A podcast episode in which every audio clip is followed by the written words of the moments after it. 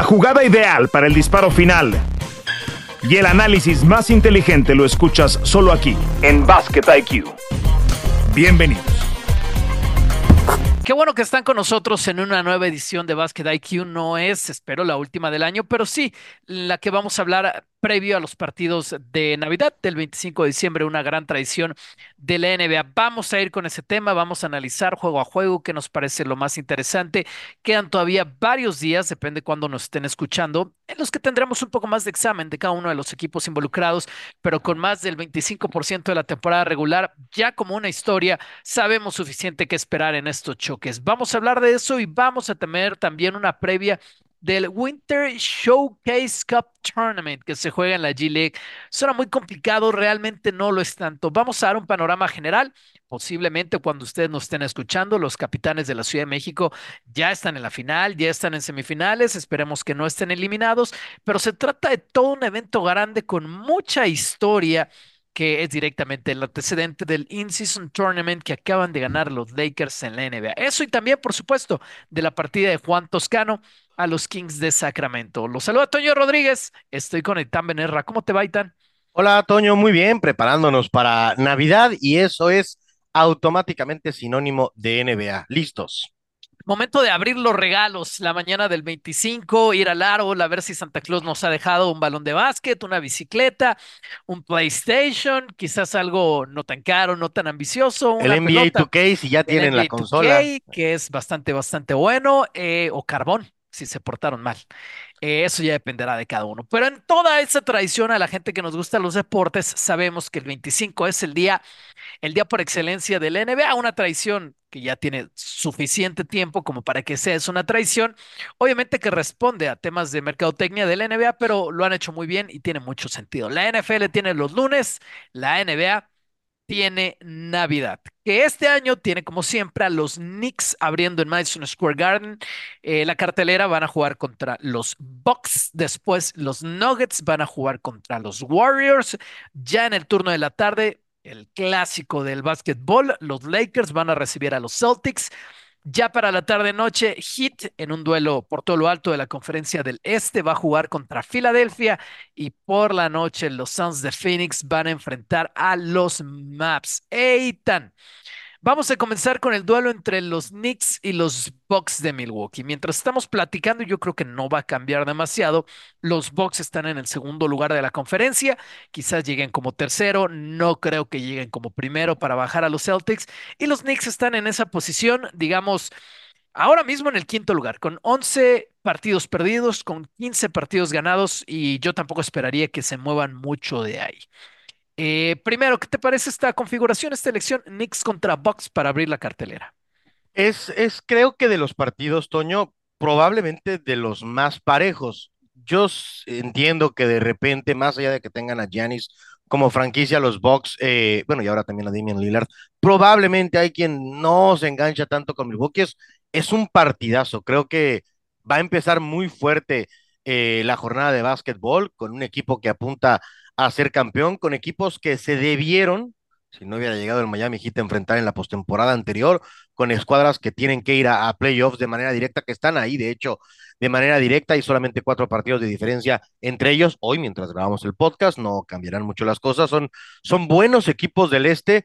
Eh, a mí me parece, yo siempre he pensado, Toño, no sé si tú coincidas, que el 25 de diciembre es un poco este banderazo de salida oficial, no lo es porque llevamos ya un cuarto, pero de lo que es la temporada, ¿no? Cuando ya se deja de pensar en otras cosas y la NBA está a full, yo anticipo un show grande de, Giannis por lo que importa el 25 de diciembre en el mundo del básquetbol. Sí, es como decir, bueno, ahora sí que nos queda, ¿no? Nada más, eh, sí, o sea, ya, ya, ya la parte dura de los playoffs en la NFL y ya podemos comenzar a, digamos, a dividir nuestra mente en, en algo más que la NBA, pensando que, bueno, la temporada del fútbol americano va dejando cada vez menos, conforme avanza el invierno, menos equipos con vida. Así que Ya se enfrentaron estas dos organizaciones, los Bucks y los Knicks se enfrentaron a principios de mes, no tiene mucho, hace dos semanas, en el In-Season Tournament, justamente en los cuartos de final, y los Bucks en un juego de altísimas le metieron 146 puntos a la defensiva de los Knicks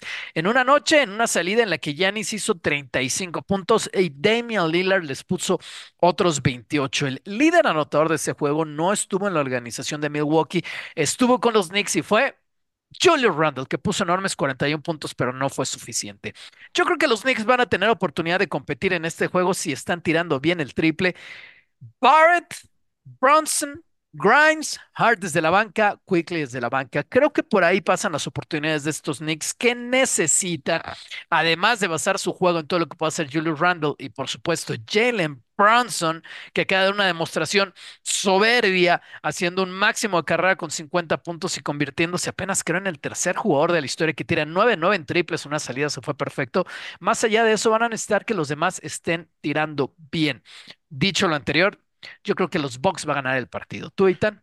Yo creo lo mismo. Eh, va a ser el tercer duelo. De hecho, hay otro, hay un partido además el 3 de noviembre entre estos dos con una configuración diferente. Ahí fue 110, 105, no tan elevado, apenas era quinto, sexto juego para cada uno de los equipos, quinto para Milwaukee, sexto para, para Nueva York. Yo creo de nuevo que es un día que los jugadores grandes saben que es un día muy importante y que van a full y por eso también creo que va, voy con Milwaukee, que tiene para mí el mejor jugador de, de los que estén en, en la duela con Giannis, si no hay nada que, que cambie.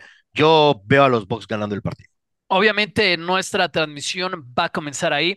Ese partido, tengo entendido, lo vamos a hacer desde la Ciudad de México y después en los demás juegos vamos a ir involucrando o se van a ir involucrando los demás cruz que, que tiene ESPN para narradores, para todos ustedes, obviamente en Estados Unidos con Fabri, con Ernesto, que van a tener, son los caballos, van a tener el prime time y nuestros compañeros también en Argentina que seremos todos parte, como somos cada temporada, parte del mismo equipo para llevarles la mejor transmisión de la NBA, los Nuggets, pero están cubiertos. Todo lo tenemos en ESPN y todo lo tenemos en Star Plus para Navidad. Los Nuggets van a enfrentar a los Warriors y aquí sí hay tan es, es básicamente David contra Goliath, ¿no? Sí, sí, y, luego lo que ha pasado con, con Draymond Green y eh, se ve, se ve difícil.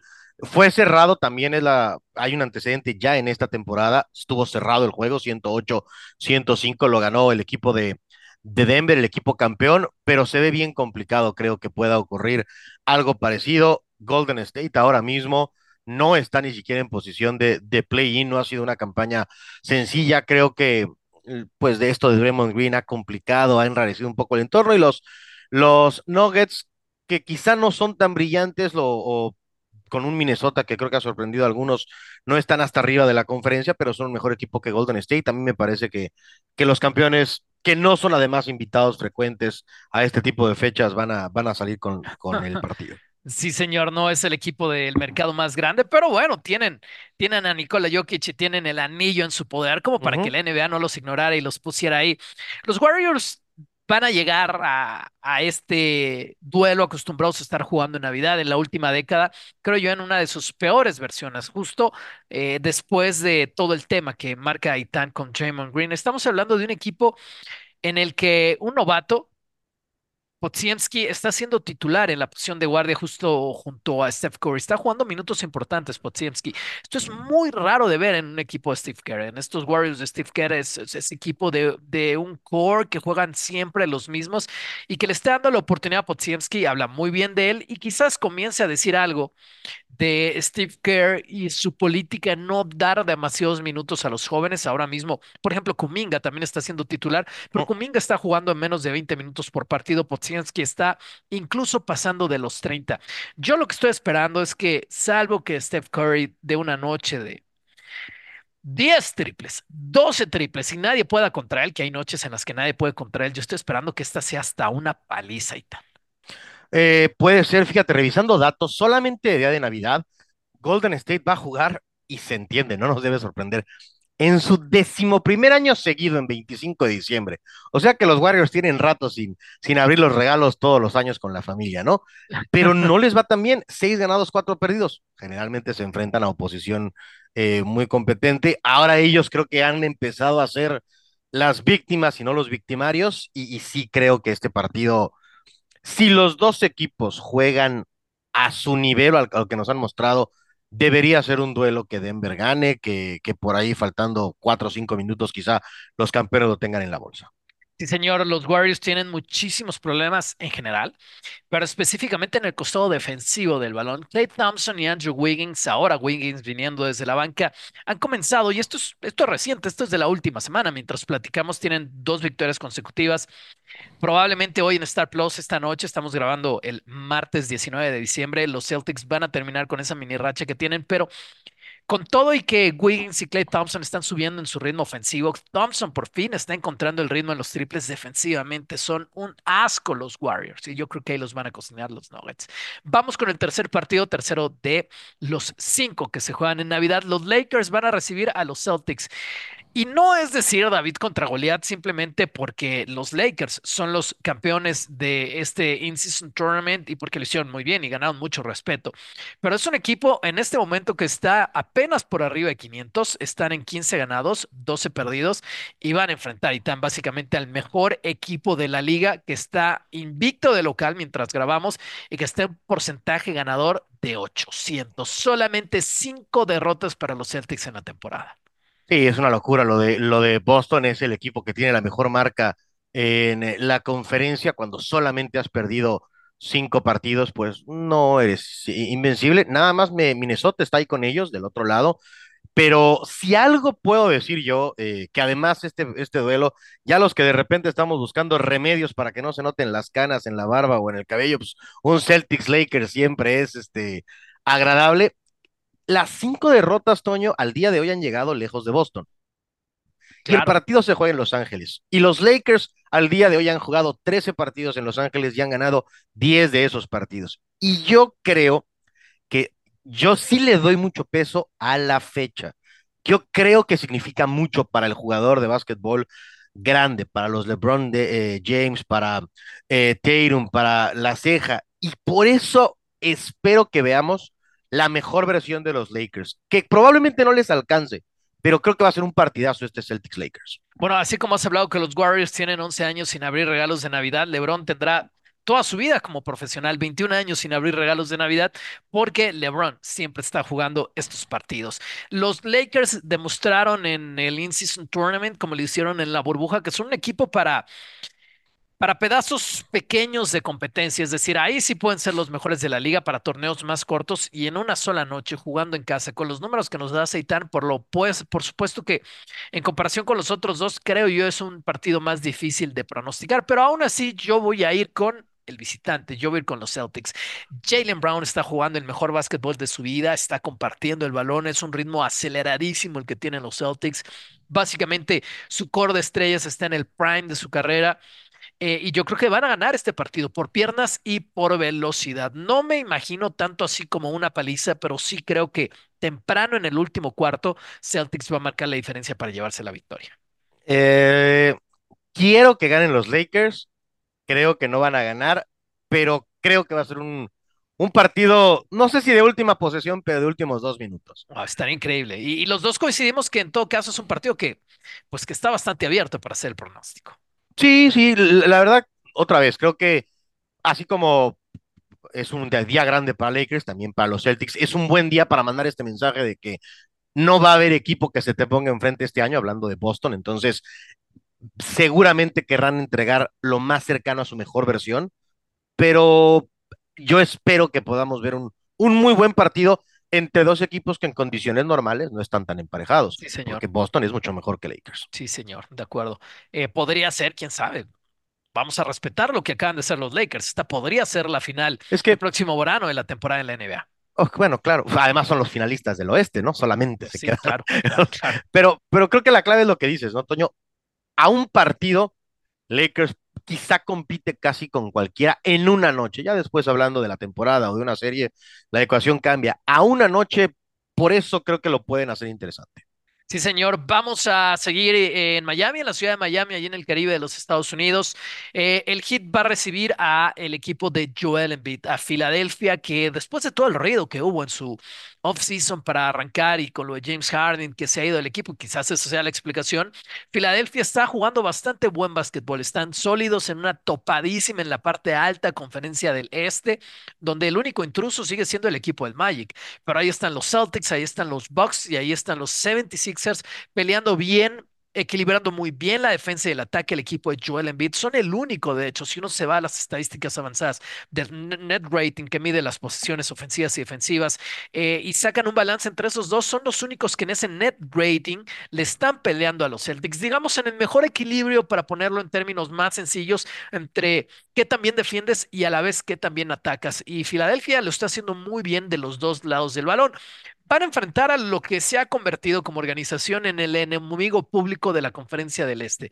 Porque siempre ha sido menospreciado Miami con Spolstra, creo, desde que LeBron se fue de este equipo, se fue dejando un par de campeonatos ahí, nunca han tenido un talento otra vez de ese tamaño, pero mantuvieron pues la cultura más identificable, si no en toda la NBA, por lo menos sí en la conferencia del Este, y con esa cultura les ha cansado para pasar por encima de los Celtics, para pasar por encima de los Bucks, para pasar por encima de Filadelfia y de todos los demás, por supuesto, como primera nota de todo esto en postemporada. Son especie de enemigo público y creo yo que aquí hay un morbo, hasta un odio especial de los aficionados porque todo mundo le quiere ganar al hit, más cuando es en Navidad y más cuando es en su estadio. Y nadie le gana. Chécate el dato, eh, Toño.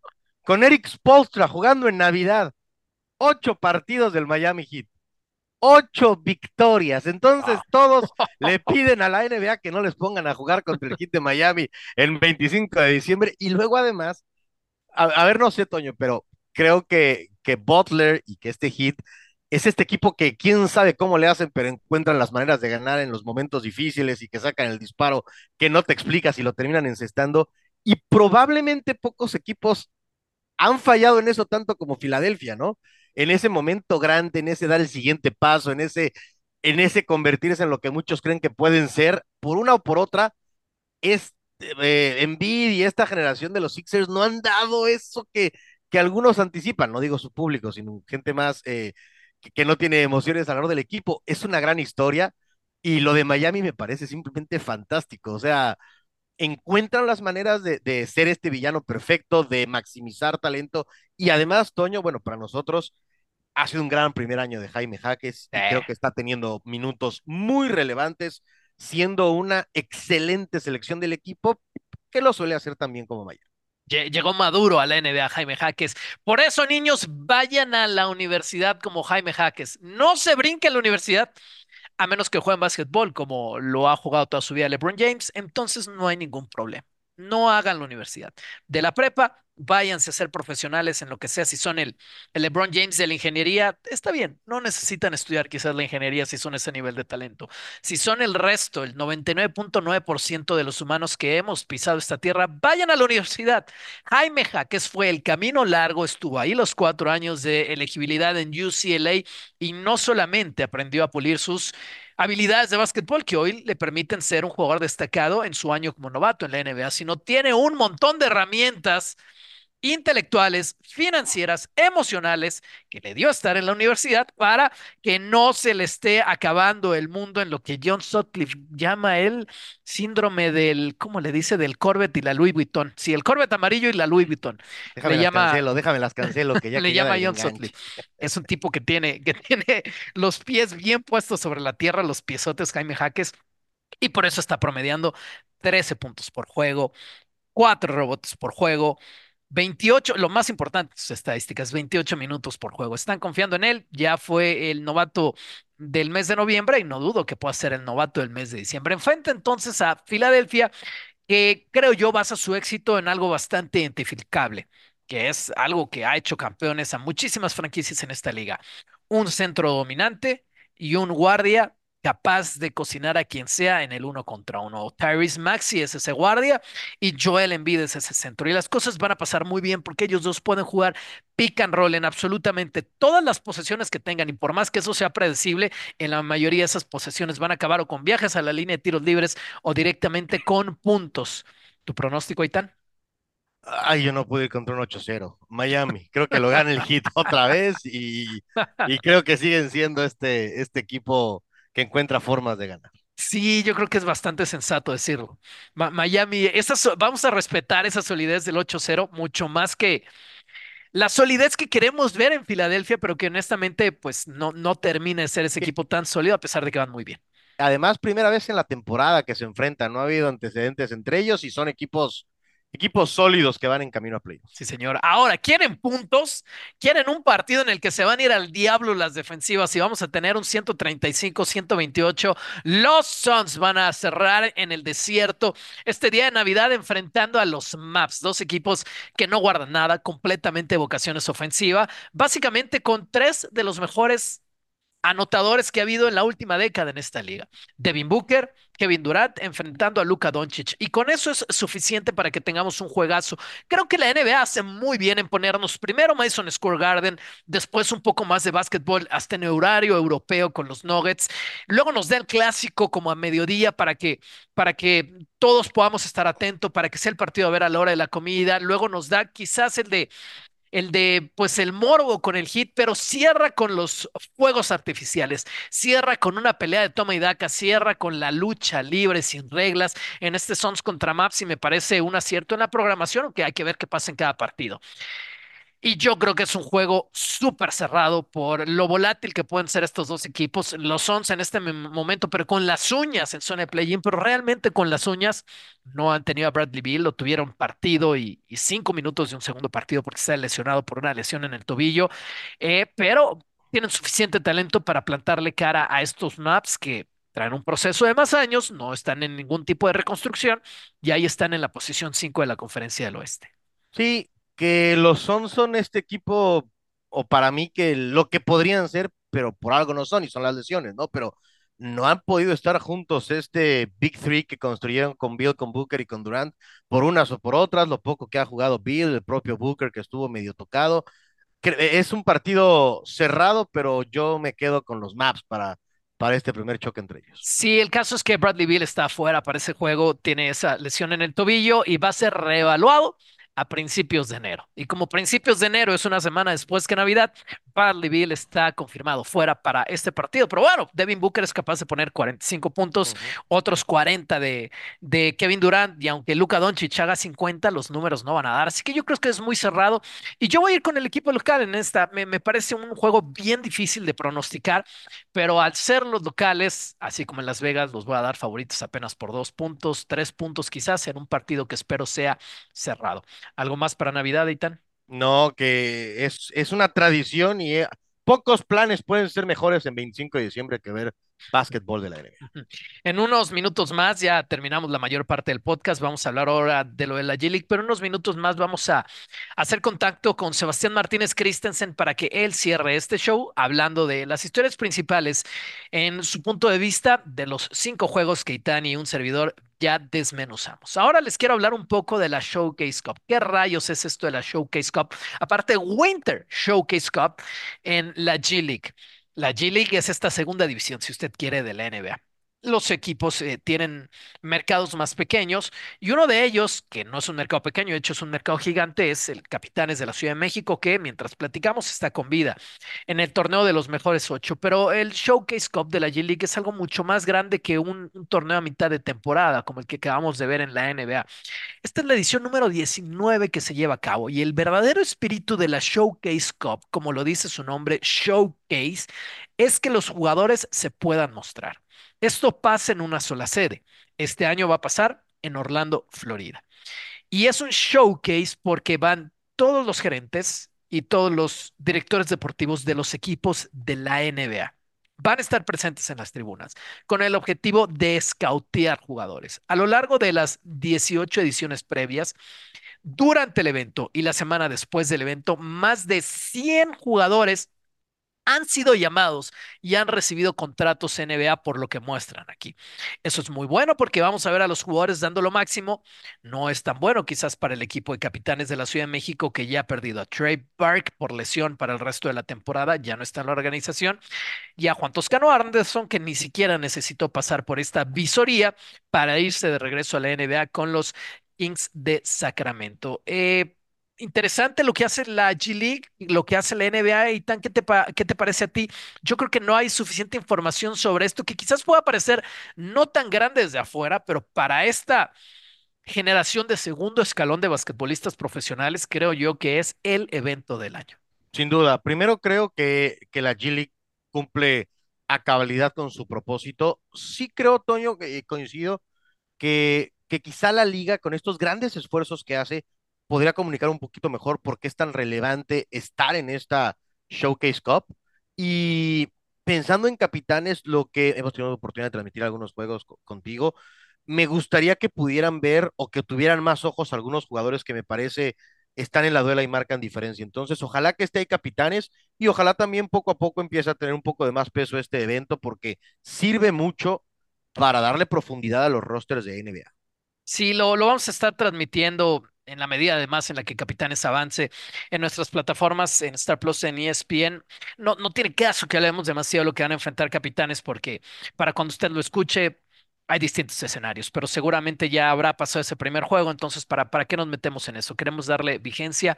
Así que bueno, este es el Showcase Cup que además juegan todos los equipos, todos los equipos de la G-League, son 31 partidos en cuatro días. Se jugó, imagínense, el año pasado en Las Vegas y de ahí la liga perfeccionó para este año en Las Vegas llevar el In-Season Tournament. Hay un premio de 100 mil dólares hay diferencias, ¿no? El que ganó el In-Season Tournament se llevó medio millón de dólares cada jugador ahora el roster de Los Ángeles. Ahora es 100 mil dólares para el ganador solamente a repartir, no es 100 mil dólares cada uno. En un roster de 12 jugadores les va a tocar como unos 8 mil 300 dólares, lo cual pues igual está Bastante, bastante bien. Vamos a avanzar con el tema de Juan Toscano Anderson, que ya debutó con el equipo de los Kings de Sacramento, como se esperaba, jugando pocos minutos, solamente cinco minutos. Ya ha tenido puntos con esta organización, que es un equipo, obviamente, que en el interior tiene una estructura bastante identificable y bastante definida. Eh, yo he encontrado, y tan opiniones muy divididas, pero mi comentario es qué bien por él y qué bien por su familia. Pero por supuesto, ¿quién podría ¿Quién ha pensado diferente? A ver, dime para, este, no sé si conozcan amigos de Latinoamérica, el, el, Mira, te, voy a decir algo. ¿Quién le puedo dar un zap? Te voy a decir algo, te voy a decir algo. Juan Toscano no es santo de la devoción de todos los periodistas que lo conocen. Ah, bueno, una cosa es que te caiga mal porque a lo mejor no sea tan afable, pero de eso a que sea mala noticia, pues estamos locos o qué. Ok. Bueno, sí, hay, hay quienes creen que no es directamente un jugador con, con tanto nivel como él se ha, se ha vendido. Pero a mí me parece que eso es algo muy bueno. A mí me parece que es algo muy bueno. Algo que ha hecho Juan Toscano es hacerse notar en la liga. Y lo digo como, como algo bueno de su personalidad, no como algo malo. Por supuesto, a ver, Toño, eh, es un mérito para él. Inclusive, qué bueno por él, si fuera el caso. Yo no creo que tú puedas engañar a gerentes de NBA porque usas tus redes sociales o clavas el balón y que te den esa oportunidad. Pero sí, sí, que aprendas lo bueno de él y que entonces lo copies para que también sea relevante, ¿no? Me parece un ejemplo. Si no es tan bueno como él dice, pues qué bueno que ha sido capaz de competir con los mejores y asegurar el futuro de la familia. Y si sí es tan bueno, pues ojalá siga puliendo oportunidades. Creo que esto que mencionas, y por eso te lo preguntaba, confundimos el que nos caiga bien con que es una buena noticia, ¿no? Quizá puede ser más afable, quizá puede haber hecho esto o aquello, yo no tengo una opinión al respecto, pero concediendo eso, pues quién puede decir que está mal que esté en la NBA Juan Toscano. Qué bueno por él, qué bueno por su familia, y ojalá que empiece con dos minutos y luego tenga cuatro y luego ocho y luego esperemos que se convierta en eh, jugador estrella de la NBA. Yo no creo que eso ocurra, lo desearía, pero a veces creo que sí metemos un poco lo personal con, con lo que pensamos de las situaciones deportivas. Yo soy un gran admirador de Juan Toscano. Su historia de vida no es una historia para nada sencilla. Creciendo en un lugar tan complicado, pero tan, tan complicado como es, digamos, el otro lado de la bahía. Eh, además, eh, con, con, toda la, la, batalla que ha tenido que librar su familia, eh, con esa sangre afroamericana, pero a la vez sangre mexicana, ha, vivido lo que es eh, pues e, ese rezago social en carne propia y salió adelante con una carrera eh, a la que muy pocos pueden aspirar, que es deportista profesional en la mejor liga del mundo, ha representado con orgullo sus raíces mexicanas. También hay tema con selección nacional, pero no nos vamos a meter ahí. Ahora es celebrar. Yo estoy contigo, Itan, que ha regresado a la NBA. Que bueno, él ha peleado para darle seguridad, firmeza económica a su madre, a su familia y, lo ha logrado con creces. Y yo también creo que puede aportar. Una cosa no hay duda con Juan Toscano, pero ninguna duda. Tiene físico NBA. El tipo es un monstruo físicamente hablando. Tiene la estatura, tiene los músculos, tiene la disciplina, tiene el trabajo en gimnasio. Así que si se trata de pelear un rebote, de hacer una jugada defensiva, lo puede hacer con quien me digas en esa liga a lo largo de, obviamente, 48 minutos. Así que bien por él, bien por él y ojalá pueda tener y crecer. Me sumo a ti con, minutos en Sacramento. ¿Algo más, Aitano? Nos vamos con Sebas. No, no, vámonos con Sebas. Nada más agradecer y que disfruten, amigos, por supuesto, Navidad y el 25, que, que es un día para que quien les llame digan estoy con los regalos, pero en realidad que estén viendo básquet. los esperamos contigo, Sebas. Ciérralo también. Feliz Navidad para ti. ¿Cómo andan chicos? Un abrazo grande. Para mí es simple. Eh, hay un juego que se lleva todos los reflectores por encima del resto en la ya tradicional jornada navideña y es la visita de los Boston Celtics a Los Ángeles Lakers. Porque la temporada baja de Boston fue fascinante. Yo es considerado uno de los principales candidatos, igual que lo fue el año pasado. Pero tras la partida de Marcus Smart, creo que muchos, me incluyo, nos agarramos la cabeza y decíamos, sacaron al corazón del equipo y honestamente había un hueco en la base. Había un hueco en la base hasta que llegó Drew Holiday. Y defensivamente el equipo de Boston creo yo ha mejorado incluso con respecto al año pasado porque Drew Holiday es esa clase de defensor perimetral. Pero perdieron piezas importantes. Si pensamos en profundidad en Grant Williams, obviamente cambiaron a Robert Williams, llega Kristaps Porzingis que se ha adaptado bien al equipo. Pero lo quiero ver ante esta clase de equipos a Boston. Ante un equipo que tiene la estatura y el tamaño que tiene, y profundos por cierto, como Los Ángeles Lakers. Entonces, ¿cómo podrá Porzingis lidiar con Anthony Davis y Jackson Hayes que sale de la banca después? ¿Cómo podrá Boston, que tiene a Al Horford y después no mucho más en la posición de 5, a no ser que Porzingis esté jugando de 5, lidiar con un equipo con el tamaño de los Lakers? Sabemos que tiene un talento fantástico, Jalen Brown, Jason Tatum, Derek White, el propio Drew Holiday y Kristaps Porzingis, insisto, ha hecho un buen trabajo pero defensivamente este no es el mismo equipo que el año pasado. Y cuando enfrenten un equipo como los Lakers no es el mejor emparejamiento para ellos. Entonces este es un partido que a mí me va a decir mucho acerca de los Celtics y sus genuinas posibilidades de ser candidato al título. Hasta ahora se han quedado apenas cortos de la gloria, barajaron y dieron de nuevo, sintieron que tenían que cambiar ciertas cosas en el equipo y aquí ganás por un lado, cedes por el otro. Y justamente en el lado que cedes enfrentás a un equipo que es fuerte en esa área, como los Lakers, una jornada navideña que va a traer, obviamente, motivación de la mano. Entonces, este es un duelo que a mí me dice muchísimo acerca de los Boston Celtics. Por eso, lejos, chicos, el partido que más me intriga de la jornada de Navidad. Suena la chicharra y el fuego se apaga en la duela. Nos escuchamos en una próxima emisión de Basket IQ.